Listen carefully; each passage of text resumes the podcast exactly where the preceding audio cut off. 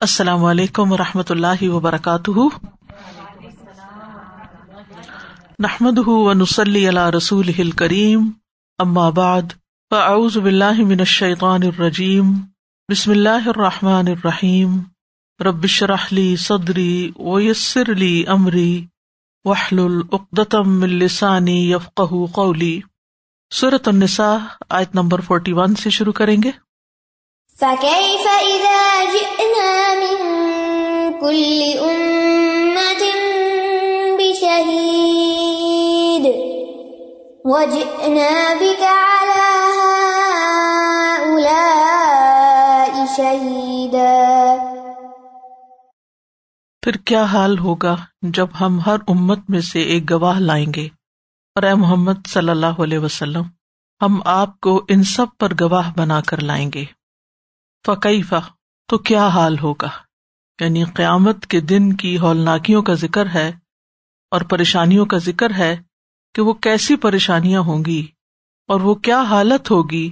ادا جنا جب ہم لائیں گے من کل امتن، ہر امت میں سے۔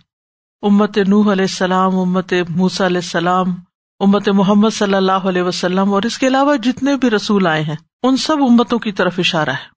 من کل امتن بشہید ایک گواہ۔ اور وہ کون ہوگا؟ انہیں کا رسول جو کس بات کی گواہی دے گا کہ میں نے پیغام پہنچا دیا تھا، لیکن ان لوگوں نے سرکشی کی یعنی سرکشی کرنے والوں کے خلاف گواہی دے گا۔ وجہ نہ بکا اور ہم آپ کو لائیں گے۔ یعنی محمد صلی اللہ علیہ وسلم کو۔ اللہ ان سب امتوں کے گواہوں پر شہیدا ایک گواہ بنا کر۔ اور وہ یعنی محمد صلی اللہ علیہ وسلم کس بنا پر گواہی دیں گے؟ پچھلی امتوں کے جو واقعات آپ کی طرف وہی کیے گئے، اس کی بنا پر کہ ان پیغمبروں نے، ان رسولوں نے اللہ کا پیغام پہنچا دیا تھا۔ کیونکہ جب امتوں پر ان کے رسول گواہی دیں گے تو وہ امتیں کیا کہیں گی؟ کہ ہمارے پاس کوئی نہیں آیا تھا۔ اس آیت کو سن کر رسول اللہ صلی اللہ علیہ وسلم رونے لگ گئے۔ عبداللہ بن مسعود فرماتے ہیں کہ رسول اللہ صلی اللہ علیہ وسلم نے مجھ سے فرمایا، میرے سامنے قرآن کی تلاوت کرو۔ اس پر میں نے ارض کیا، اللہ کے رسول، کیا میں آپ کو سناؤں؟ جبکہ آپ پر ہی تو قرآن نازل ہوا ہے۔ آپ نے فرمایا، میری خواہش ہے کہ میں اسے کسی دوسرے سے سنوں۔ تو میں نے سورت النساء کی کراط شروع کی۔ جب میں اس آیت پر پہنچا یعنی یہی فقی فیضا نہ آخر تک، تو میں نے اپنا سر اٹھایا۔ ایک روایت میں یہ آتا ہے یا میرے پہلو میں جو شخص تھا اس نے مجھے ٹھوکا دیا تو میں نے اپنا سر اٹھایا تو میں نے دیکھا کہ آپ صلی اللہ علیہ وسلم کے آنسو بہ رہے ہیں۔ آپ کیوں رو رہے تھے؟ اس ذمہ داری کے بوجھ سے کہ کتنی بڑی ذمہ داری ہوگی اور کیسا وہ دن ہوگا کہ جب لوگوں کے معاملات کا فیصلہ مختلف گواہیوں کی روشنی میں کیا جائے گا۔ قیامت کے دن کس کس کی گواہیاں ہوں گی؟ سب سے پہلے تو خود اللہ سبحان تعالیٰ کی اپنی گواہی سورت یونس میں آتا ولا تعملون من عمل اللہ کنہ علیہ کم شہودن استفید اور تم جو بھی عمل کرتے ہو، ہم اس پر شاہد ہوتے ہیں، گواہ ہوتے ہیں جب تم اس میں مشغول ہوتے ہو۔ سورت النساء میں آتا ان اللہ کانا اللہ کل شعی ان شہیدا کہ بے شک اللہ تعالیٰ ہر چیز پر گواہ ہے۔ پھر امبیا کی گواہی ہوگی کہ امتوں میں سب سے پہلے رسول گواہی دیں گے۔ ہر رسول اس بات کی گواہی دے گا کہ اس نے اپنی امت کو پیغام پہنچا دیا۔ صورت النحل میں آتا و یوم نب آصوفی کل امت ان شہید علیہم من انفسہم اور جس دن ہم ہر امت میں ان پر انہیں میں سے گواہ کڑا کریں گے۔ پھر امت محمد صلی اللہ علیہ وسلم کی گواہی بھی ہوگی جو دوسری امتوں پر ہوگی۔ یعنی قیامت کے دن جب اللہ تعالیٰ رسولوں سے ان کی تبلیغ کے بارے میں سوال کرے گا اور جھٹلانے والی امتوں سے اس کے بارے میں پوچھے گا تو وہ انکار کر دیں گے کہ انہیں کوئی تبلیغ کرنے والا نہیں آیا۔ تو امبیا کرام اس امت کی گواہی طلب کریں گے، جس کا تزکیہ کرنے والے امت کے نبی صلی اللہ علیہ وسلم ہے اور پھر اس کے بعد امت بھی۔ وہ کدا علی کا جا النا کم امتن وسط و شہدا الناس و یقون رسول علیہ کم شہیدا اور اسی طرح ہم نے تمہیں سب سے بہتر امت بنایا تاکہ تم لوگوں پر شہادت دینے والے بنو۔ اور رسول تم پر شہادت دینے والا بنے۔ اسی طرح یہ کہ نبی صلی اللہ علیہ وسلم اپنی امت کے بارے میں گواہی دیں گے۔ اسی طرح دیگر مخلوق کی گواہی بھی ہوگی۔ وہ اشرقت الرد بنور ربا ود الکتاب وجی ابن نبی و شہدا وقود ابئی نہ بالحق و ہم لا لمون اور زمین اپنے رب کے نور کے ساتھ روشن ہو جائے گی اور لکھا ہوا سامنے رکھا جائے گا اور نبی اور گواہ لائے جائیں گے اور ان کے درمیان حق کے ساتھ فیصلہ کر دیا جائے گا۔ اور ان پر ظلم نہیں کیا جائے گا۔ ابن کثیر کہتے ہیں کہ یہاں امبیا کے علاوہ شہدا کا ذکر جو کیا گیا ہے، وہ شہدا ملائکہ ہیں اور انسان کے اپنے اعضاء اور زمین کی گواہی۔ یعنی فرشتوں کی گواہی بھی ہوگی، انسان کے اپنے اعضاء بولیں گے، زمین بولے گی، انسان نے جو بھی اعمال کیے ہوں گے اس کے بارے میں وہ بتائیں گے کہ انہوں نے کس زمین پر کیا کچھ کیے۔ کیونکہ جب انسان کے جرائم سامنے آئیں گے تو انسان کہیں گے ہم نے تو یہ نہیں کیے۔ جیسے وہ آتا نا کہ ولہ ماں کنہ مشرقین ہم تو شرک نہیں کرتے تھے۔ تو پھر منہ سیل کر دیا جائے گا، زبان بند کر دی جائے گی اور ہاتھ پاؤں بولنا شروع ہو جائیں گے۔ تو یہ ہاتھ پاؤں کی گواہی ہوگی۔ اسی طرح یوم ازن تو حدس اخبار رہا بھی ان ربا کا اوہا رہا تو زمین بھی گواہی دے گی، ہمارے آزاد بھی گواہی دیں گے، فرشتے بھی گواہی دیں گے امبیا بھی گواہی دیں گے۔ دوسرے لوگ بھی گواہی دیں گے۔ تو اس سے آپ اندازہ لگا سکتے ہیں کہ معاملہ اتنا آسان نہیں ہے۔ اور اس سے یہ بات سمجھ میں آتی ہے کہ رسول اللہ صلی اللہ علیہ وسلم کیوں رونے لگ گئے تھے اس آیت کو سن کر۔ یعنی فرشتے لکھ رہے ہیں، وہ لکھا ہوا بھی ہوگا اور اس کے علاوہ بھی گواہیاں ہوں گی۔ کوئی بھی شخص اپنے کسی فیل کو، قول کو جٹلا نہیں سکے گا کہ میں نے نہیں کیا۔ دنیا میں جب کوئی مجرم پکڑا جاتا ہے تو وہ اتنی آسانی سے اقرار نہیں کرتا۔ پھر اس کے خلاف گواہیاں لائی جاتی، پھر اس کو سزا دی جاتی۔ ہے تو وہاں بھی انصاف کے ساتھ فیصلہ کیا جائے گا۔ جس صورت ظمر کی آیت میں نے پڑھی نا وقود یا بئی نہ ہوں بالحق وہ لا ظلمون ایسے ہی پکڑ کے کسی کو سزا نہیں دی جائے گی۔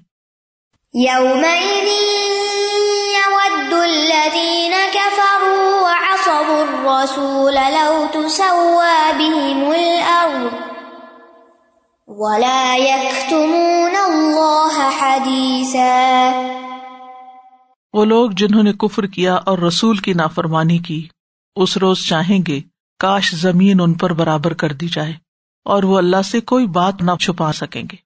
یوم اس دن اس دن اس دن سے مراد یہاں قیامت کا دن ہے۔ یعنی جس دن یہ سب کچھ برپا ہوگا، گواہیاں ہوں گی۔ یود الدین کفرو تو خواہش کریں گے، چاہیں گے اور ود جو ہوتی ہے وہ خالص محبت ہوتی ہے یعنی شدید چاہت۔ وہ چاہیں گے، دل سے چاہیں گے۔ کون؟ اللہ دین کفرو جنہوں نے کفر کیا، جنہوں نے اپنے رسولوں کا انکار کیا۔ وہ اصب رسول اور انہوں نے نافرمانی کی رسول کی۔ کنہوں نے؟ ہر امت کے لوگوں نے اس رسول کی جو ان کی طرف بھیجا گیا تھا۔ یہاں صرف محمد صلی اللہ علیہ وسلم یہ مراد نہیں ہے، بلکہ تمام امتوں کی بات ہو رہی ہے کہ جنہوں نے بھی اپنے رسول کا انکار کیا اور جنہوں نے اپنے رسول کی بات نہیں مانی۔ کیا چاہیں گے؟ اس دن ان کی کیا حسرت ہوگی؟ لو تصوا بہم الارض۔ کاش زمین ان پر برابر کر دی جائے۔ اس کو ایک اور کراط میں تصوا بھی پڑا گیا ہے۔ یعنی زمین ان کو نگل جائے اور اوپر سے برابر ہو جائے کہ وہ چھپ جائیں کہیں۔ یہ مطلب ہے۔ یا یہ کہ مٹی میں مل کے خاک ہو جائیں۔ جیسے کہ سورت النبا میں بھی آتا ہے، یوم ینظر المر ما قدمت یدا و یقول الکافر یا لئی تنی کن تو ترابا۔ جس دن آدمی دیکھ لے گا جو اس کے دونوں ہاتھوں نے آگے بھیجا اور کافر کہے گا، اے کاش میں مٹی ہوتا۔ یعنی مٹی ہوتا اور اس میں سما جاتا۔ اسی طرح جو ظالم ہوں گے، ان کی حسرت کیا ہوگی؟ وہ یوم یا اد ظالم والا یدئی جس دن ظالم اپنے دونوں ہاتھوں پہ کاٹے گا۔ یقول یا لئی تنی اتخص تمار رسول سبیلا۔ کہے گا، اے کاش میں رسول کے ساتھ کچھ رستہ اختیار کر لیتا۔ ولا یک تمون اللہ حدیثہ اور وہ اللہ سے کوئی بات بھی چھپا نہیں سکیں گے۔ تو ابتدا میں تو وہ انکار کریں گے، پھر آزاد جب بولنے لگیں گے یعنی منہ بند کر دیا جائے گا، پھر آزاد بولنے لگیں گے۔ اور ہر چھوٹی بڑی بات جو ہے وہ سامنے آ جائے گی۔ حدیثہ جو ہے نکرا ہے۔ یعنی نکرا جو ہے تفہیم کے لیے بھی ہوتا ہے تو مراد یہ ہے کہ چھوٹی بات ہو یا بڑی بات، کچھ بھی چھپی نہیں رہ جائے گی۔ انسان کی کھال بھی، کان بھی، آنکھیں بھی، یہ سب گواہی دیں گے۔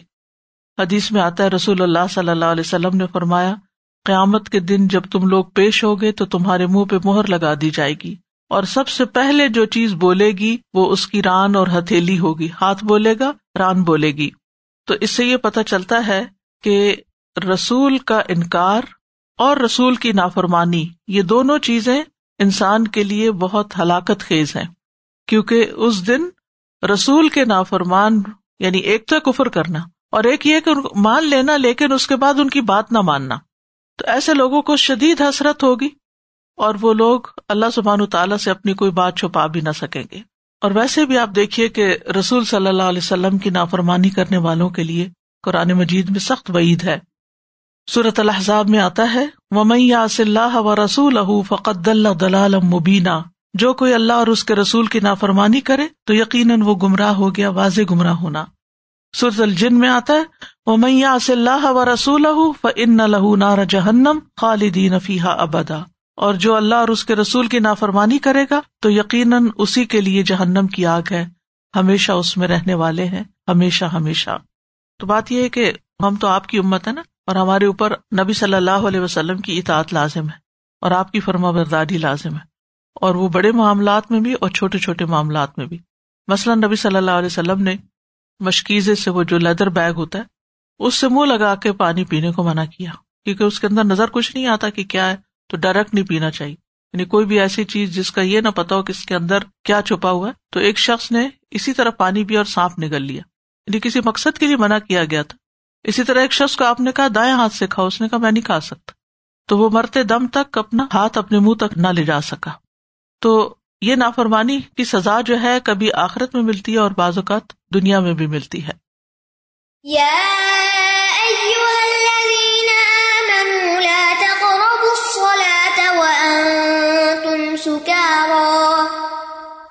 وأنتم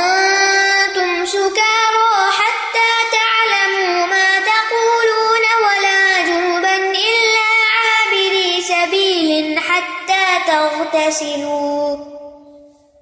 وإن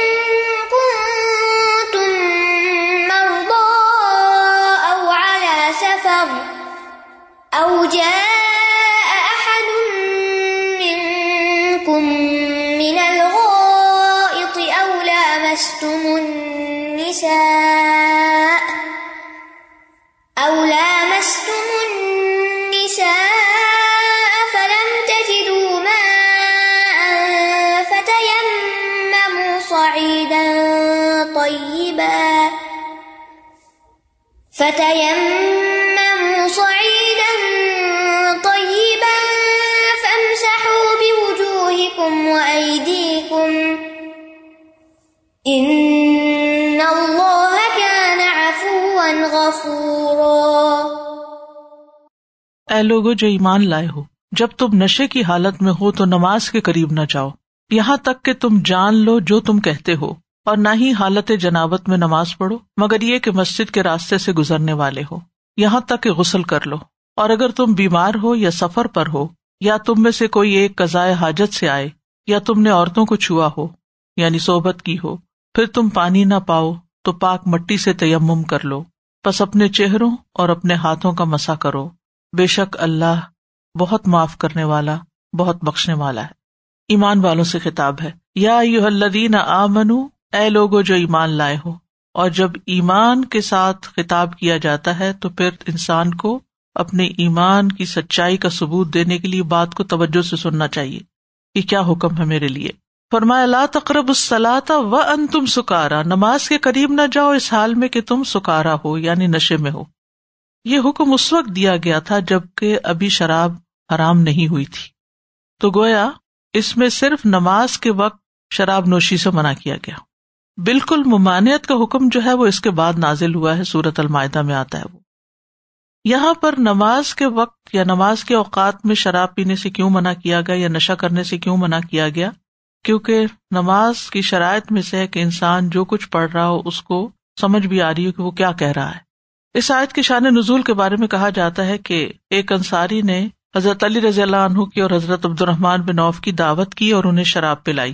اور یہ واقعہ حرمت شراب سے پہلے کا ہے۔ تو ان میں سے ایک نے پھر نماز کی امامت کرائی اور کلیائی اور کافرون جو ہے اس کی کراط کرنے لگے جو اس پہ خلط ملت ہو گئی۔ تو یہ حکم نازل ہوا کہ لا تقرب السلاۃ ون تم سکارا۔ دوسری یہ بات یاد رکھیے کہ شراب سے متعلق صورت النساء کی عیسائیت کا اتنا حصہ جو ہے منسوخ ہے یعنی وہ انتم سکارا تک۔ اور یہ منسوخ کس آیت سے ہے؟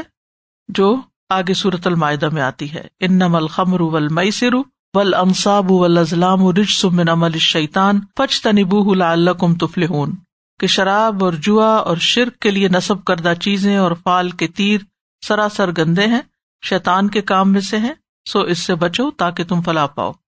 نبی صلی اللہ علیہ وسلم نے بھی فرمایا، بے شک اللہ تعالیٰ نے شراب کو حرام کر دیا ہے۔ تو جس شخص کو یہ آیت پہنچ جائے اور اس کے پاس شراب میں سے کچھ موجود ہو، تو نہ وہ پیے اور نہ فروخت کرے، کیونکہ فروخت کرنے کی بھی ممانعت ہے۔ تو اس سے یہ پتا چلتا ہے کہ شراب ہمارے دین میں حرام ہے۔ اور یہاں پر لفظ شراب بھی نہیں آیا، بلکہ نشے کی بات ہوئی، سکار یعنی کہ نشے کی حالت۔ تو نشا کسی بھی چیز کا ہو سکتا ہے، جس سے انسان کی عقل جاتی رہے، انسان اپنے ہوش میں نہ ہو۔ یہاں ایک بڑی حکمت کی بات ہے یعنی نمازوں کے اوقات میں شراب نہ پی جائے تو آپ دیکھیے زہر کے بعد اثر اثر کے بعد مغرب مغرب کے بعد عشاء، قریب قریب آتی ہیں۔ صبح سویرے لوگ نماز کے بعد کام کو نکل جاتے ہیں، وہ شراب پینے کا وقت نہیں ہوتا۔ پھر جب کام کے بعد ایک لمبا دن گزار کے آتے ہیں تو نمازوں کے اوقات شروع ہو جاتے ہیں۔ تو شراب رک گئی۔ اب رہ جاتا ہے وقت عشاء کے بعد کا، تو عشاء کے بعد لوگ سوئیں گے یا پھر شراب پیئیں گے۔ تو یہ ایک طرح سے درجہ بدرجہ چکے شراب حرام کی گئی تھی، تو پہلے ان کو آدی کیا گیا۔ کہ نماز کی سب پابندی کرتے تھے اور نماز کی اہمیت کو بھی جانتے تھے، تو اس لیے انہوں نے اس بات کو مان لیا۔ پھر اس کے بعد فائنل حتمی حکم آیا، قطعی حکم آ گیا اور اس میں اس کا خریدنا، اس کا بیچنا، اس کا سب کچھ حرام کرار دیا گیا۔ اور پھر یہ جو نشے کی کوئی بھی چیز ہوتی ہے اس میں، جس چیز کی زیادہ مقدار انسان کو نشے میں مبتلا کرے، اس کی چھوٹی مقدار لینا بھی حرام ہے اور یہ نشہ کسی بھی چیز کا ہوتا ہے۔ حتیٰ تالم ماتقولون یہاں تک کہ تم جان لو ماتقولون جو تم کہہ رہے ہو۔ تو اس سے پتا چلتا ہے کہ نماز میں دل کا حاضر ہونا ضروری ہے۔ کیونکہ جب دل حاضر نہیں ہوتا تو انسان کو یہ پتا نہیں ہوتا وہ کیا کہہ رہا ہے، صرف وہ لفظ بول رہا ہوتا ہے۔ اور اسی طرح نماز میں وسوسوں سے بھی بچنا چاہیے۔ کوئی بھی غفلت میں ڈالنے والی چیز، چاہے جائے نماز کے اوپر بنے ہوئے پھول بوٹے ہوں، یا کوئی تصویریں ہوں، یا کوئی آس پاس ڈسٹریکشن ہوں، تو ہر وہ چیز جو نماز کو گدلا کرتی ہے، نماز کے اندر حرج ڈالتی ہے، تو پھر اس سے بچنا ضروری ہے۔ اب دیکھیے نماز پڑھنے کے لیے وزو شرط ہے نا؟ پاک ہونا شرط ہے۔ حد سے اصغر اور اکبر دونوں سے۔ تو اگر ظاہری پاکیزگی ضروری ہے تو دل کی پاکیزگی بھی ضروری ہے۔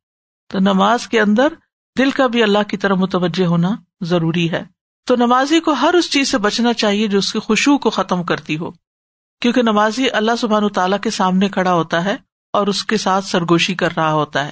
تو جو بندہ اللہ سے باتیں کر رہا ہو اس کا حال یہ ہونا چاہیے کہ وہ صرف اپنے آپ کو اللہ کے لیے فارغ کر لے، پھر اور طرف توجہ نہ کرے۔ اب حرارا کہتے ہیں کہ رسول اللہ صلی اللہ علیہ وسلم نے ہمیں ظہر کی نماز پڑھائی اور جب آپ نے سلام پھیرا تو ایک شخص کو آواز دی جو آخری صفوں میں تھا اور کہا، اے فلاں، کیا تم اللہ سے نہیں ڈرتے؟ کیا تم دیکھتے نہیں کہ تم کیسے نماز پڑھ رہے ہو؟ جب تم میں سے کوئی نماز پڑھنے کے لیے کھڑا ہوتا ہے تو وہ کھڑا اپنے رب سے سرگوشی کر رہا ہوتا ہے۔ تو چاہیے کہ وہ دیکھے کہ اس سے کیسے سرگوشی کر رہا ہے۔ یعنی اس کی توجہ نماز میں نہیں ہوگی، کیونکہ آپ صلی اللہ علیہ وسلم کو پیچھے کی سفر بھی دکھائی جاتی تھی۔ تو آپ نے خاص طور پر اس کو بلایا اور اس کو یہ بات سمجھائی کہ تم اس طرح کی نماز نہیں پڑھو۔ اسی لیے ہم دیکھتے ہیں کہ نیند کے غلبے میں نماز پڑھنا منع ہے، کہ جب انسان کو یہ سمجھنا ہے کہ وہ کیا پڑھ رہا ہے۔ بازو کہتے ہوتا ہے نا، انسان رات تک کتنا تھک جاتا ہے اور عشا کی نماز ذرا لیٹ پڑی جائے تو نماز میں ہی سونے لگتا ہے انسان۔ تو اس وقت انسان کو رک کر اور پھر اپنے آپ کو جگا کے پھر نماز پڑھنی چاہیے۔ اسی طرح اگر کوئی حاجت وغیرہ ہو تو اسے پورا کر لینا چاہیے۔ ابو دردا کہا کرتے تھے کہ انسان کی سمجھداری یہ ہے کہ نماز میں داخل ہونے سے پہلے اپنی حاجت پوری کر لے تاکہ جب وہ نماز میں داخل ہو تو اس کا دل فارغ ہو، دل اس کا اس چیز میں نہ اٹکا ہوا ہو۔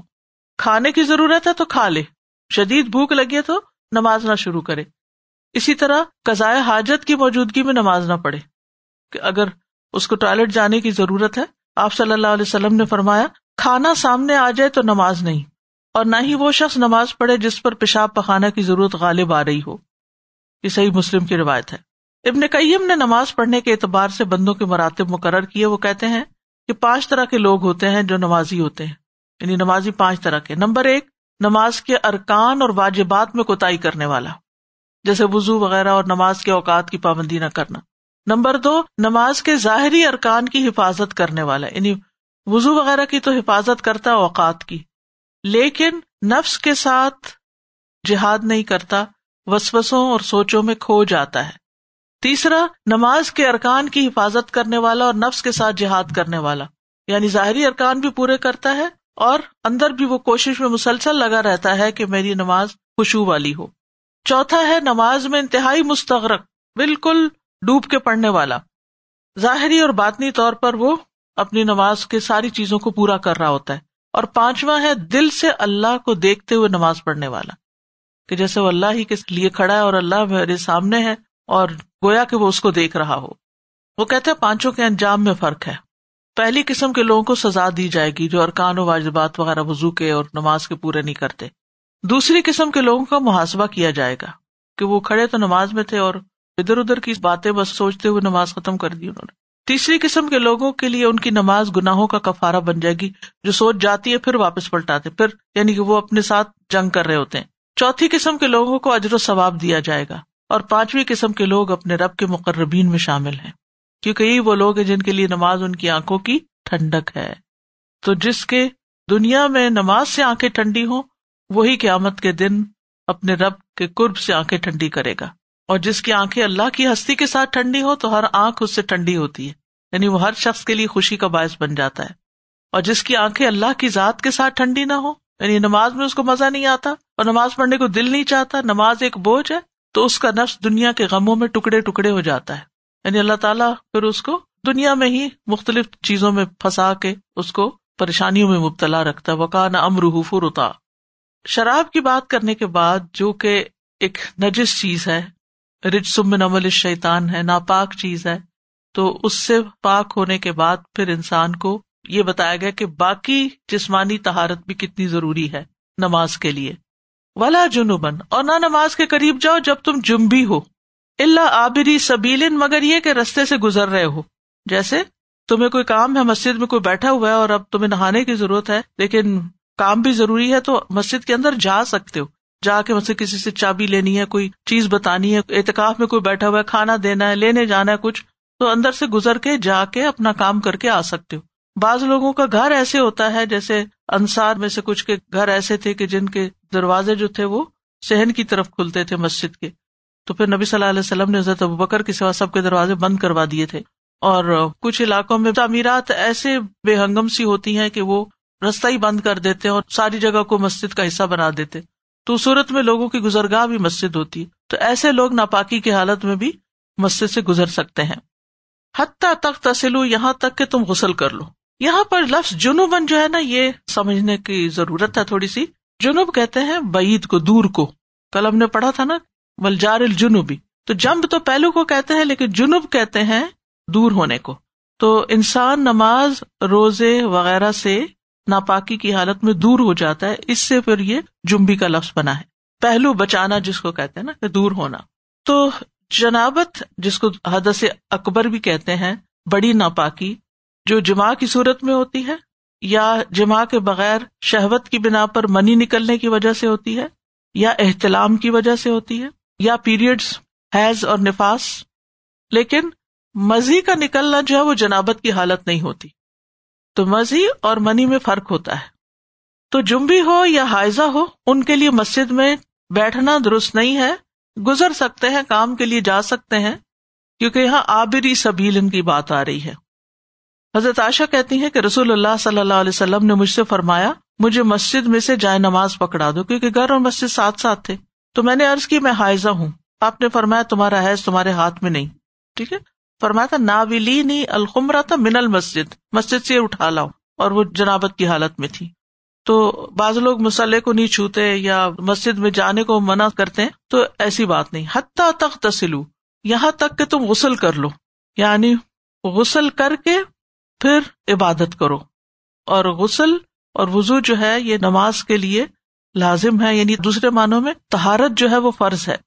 عام حالات میں صرف وزو کرنا ہوگا حدث اصغر کی شکل میں اور حدث اکبر کی شکل میں غسل فرض ہے۔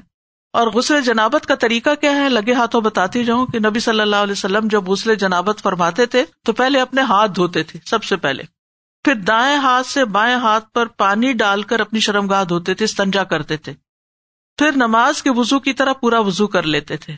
پھر پانی لے کر انگلیوں کو بالوں کی جڑوں میں داخل کرتے تھے یعنی خوب مل مل کے دھوتے تھے۔ جب آپ سمجھتے تھے کہ آپ نے اچھی طرح جڑوں میں پانی پہنچا دیا یعنی پہلے اس کو گیلا کرتے تھے، پھر اپنے سر پر دونوں ہاتھوں سے تین چلو ڈال لیتے تھے۔ پھر سارے جسم پر پانی ڈالتے، آخر میں اپنے دونوں پاؤں دھو لیتے تھے۔ ہمارے یہاں تو شاور ہوتے ہیں تو اس میں پہلے ٹوائلٹ پہ آپ استنجا وغیرہ کر کے اندر جا سکتے ہیں، شاور کی جگہ پر، اور پھر اس کے بعد یہ کہ وزو کر لیں اور نہا لیں، اور سب سے آخر میں پاؤں ضرور دھوئیں۔ وہ ان کن تم مردا اور اگر تم بیمار ہو، او اللہ سفر یا سفر پر ہو۔ نمبر ایک بیماری نمبر دو سفر، او جا احد من کو من الغائط، یا تم میں سے کوئی ایک رفع حاجت سے واپس آیا۔ تیسری صورت، حدث اصغر۔ او لامستم النساء، یا تم نے عورتوں سے صحبت کی ہو۔ چوتھی صورت، حدث اکبر۔ فلم تجدو مان پھر تمہیں پانی نہ ملے۔ فتیم سعید طیبن، تو پاک مٹی سے تیمم کر لو۔ اس آیت کے شان نزول کے بارے میں آتا ہے، حضرت عائشہ کہتی ہے کہ انہوں نے حضرت اسما سے پہننے کے لیے ہار ادھارا لیا تھا، وہ گم ہو گیا۔ تو رسول اللہ صلی اللہ علیہ وسلم نے ایک آدمی کو اس کی تلاش کے لیے بھیجا، تو اس نے اس کو پا لیا۔ پھر نماز کا وقت آ پہنچا اور لوگوں کے پاس پانی نہیں تھا۔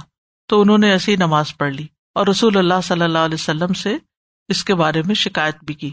تو اللہ تعالیٰ نے تیمم کی آیت اتاری، جسے سن کر اسید بن حزیر نے حضرت عائشہ سے کہا، جزاک اللہ خیرن فو اللہ ماں نزل ابی کی امر تکرہ نہ اللہ جا اللہ ظال کا لکی ولیل مسلم افی خیرن۔ آپ کو اللہ بہترین بدلا دے۔ ولہ جب بھی آپ کے ساتھ کوئی ایسی بات پیش آئی جس سے آپ کو تکلیف پہنچی، تو اللہ نے آپ کے لیے اور تمام مسلمانوں کے لیے اس میں خیر پیدا کر دی۔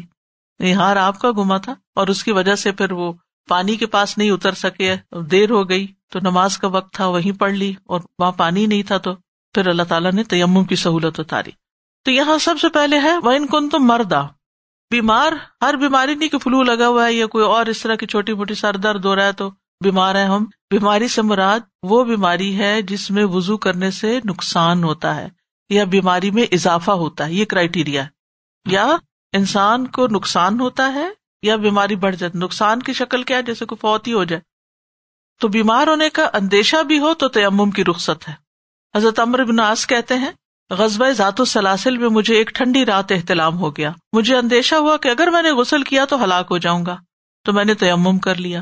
پھر اپنے ساتھیوں کو صبح کی نماز پڑھائی۔ انہوں نے نبی صلی اللہ علیہ وسلم سے اس کا ذکر کیا۔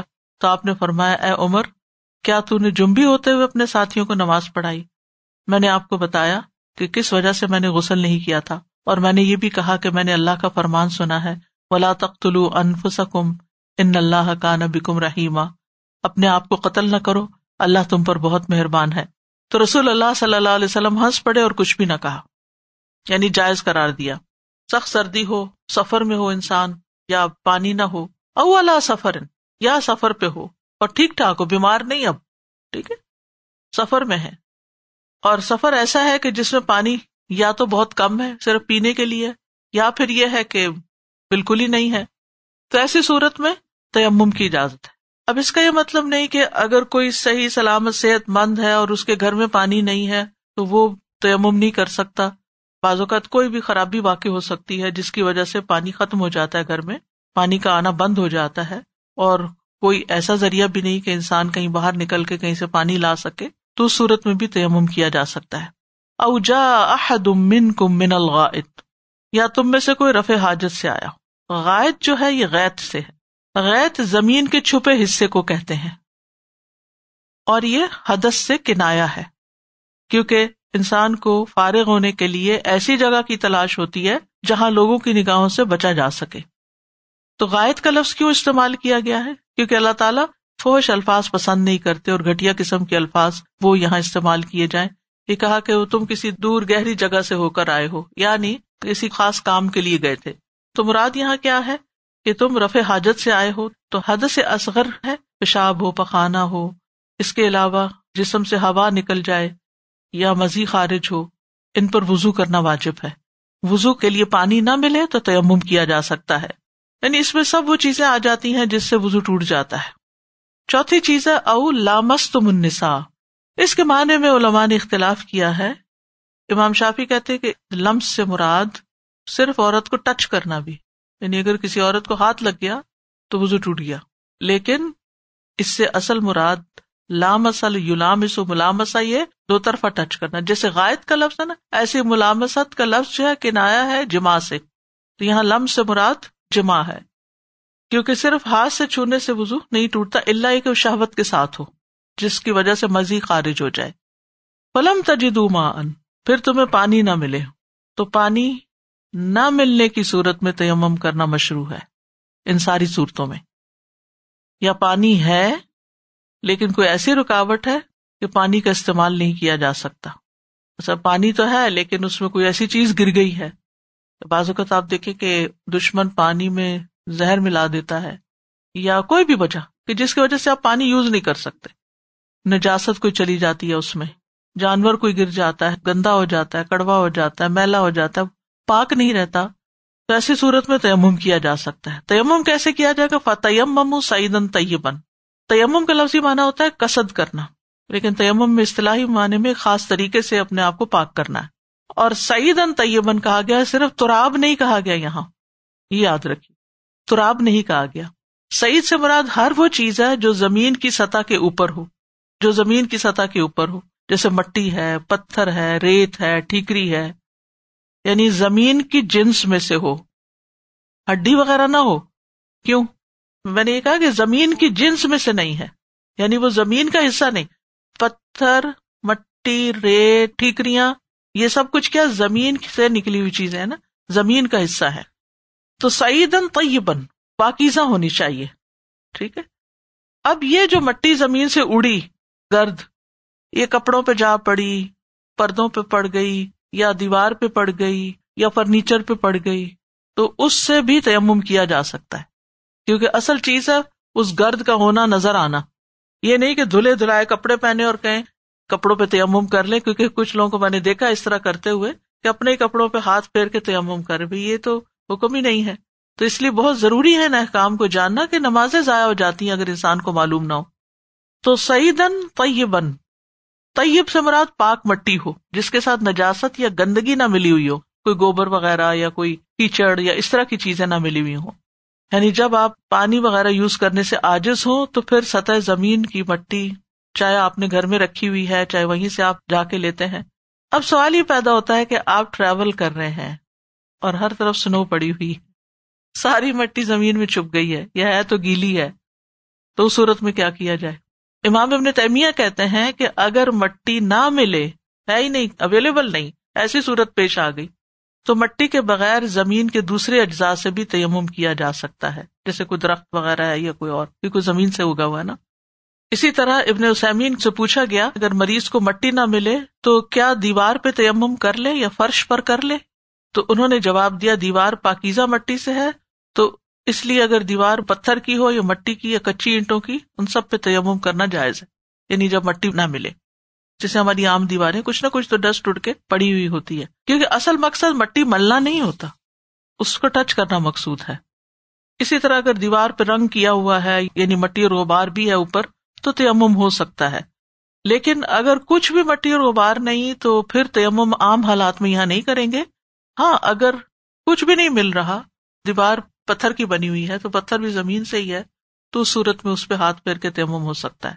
لیکن اصل چیز یہ ہے کہ زمین کو چھونا جو ہے یا مٹی کو چھونا ضروری ہے۔ رسول اللہ صلی اللہ علیہ وسلم نے فرمایا، زمین کو چھوا کرو، کیونکہ یہ تمہارے ساتھ شفقت کرنے والی ہے۔ اور تیمم کا حکم جو ہے، یہ مسلمانوں کے لیے اللہ تعالیٰ کی طرف سے ایک آسانی ہے۔ یہ امت محمد صلی اللہ علیہ وسلم کی خصوصیت بھی ہے۔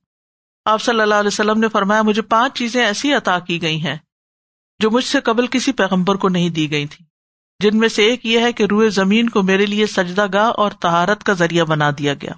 یعنی نماز کا وقت آنے پہ پانی نہ ملے تو یمم کرے زمین پہ ہی کھڑے ہو جائیں، وہیں نماز پڑھ لیں، وہ بھی پاک ہے۔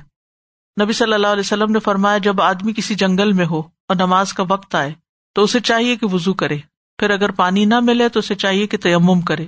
پھر اگر ایک آمد کہے تو اس کے دونوں فرشتے اس کے ساتھ نماز پڑھیں گے۔ اکیلا ہے وہ، پھر بھی آزان دے، اقامت کہے اگر اس نے آزان بھی دی اور اقامت بھی کہی تو اس کے ساتھ اللہ کے اتنے بڑے بڑے لشکر نماز پڑھیں گے جن کے کنارے دکھائی نہ دیں گے۔ سبحان اللہ۔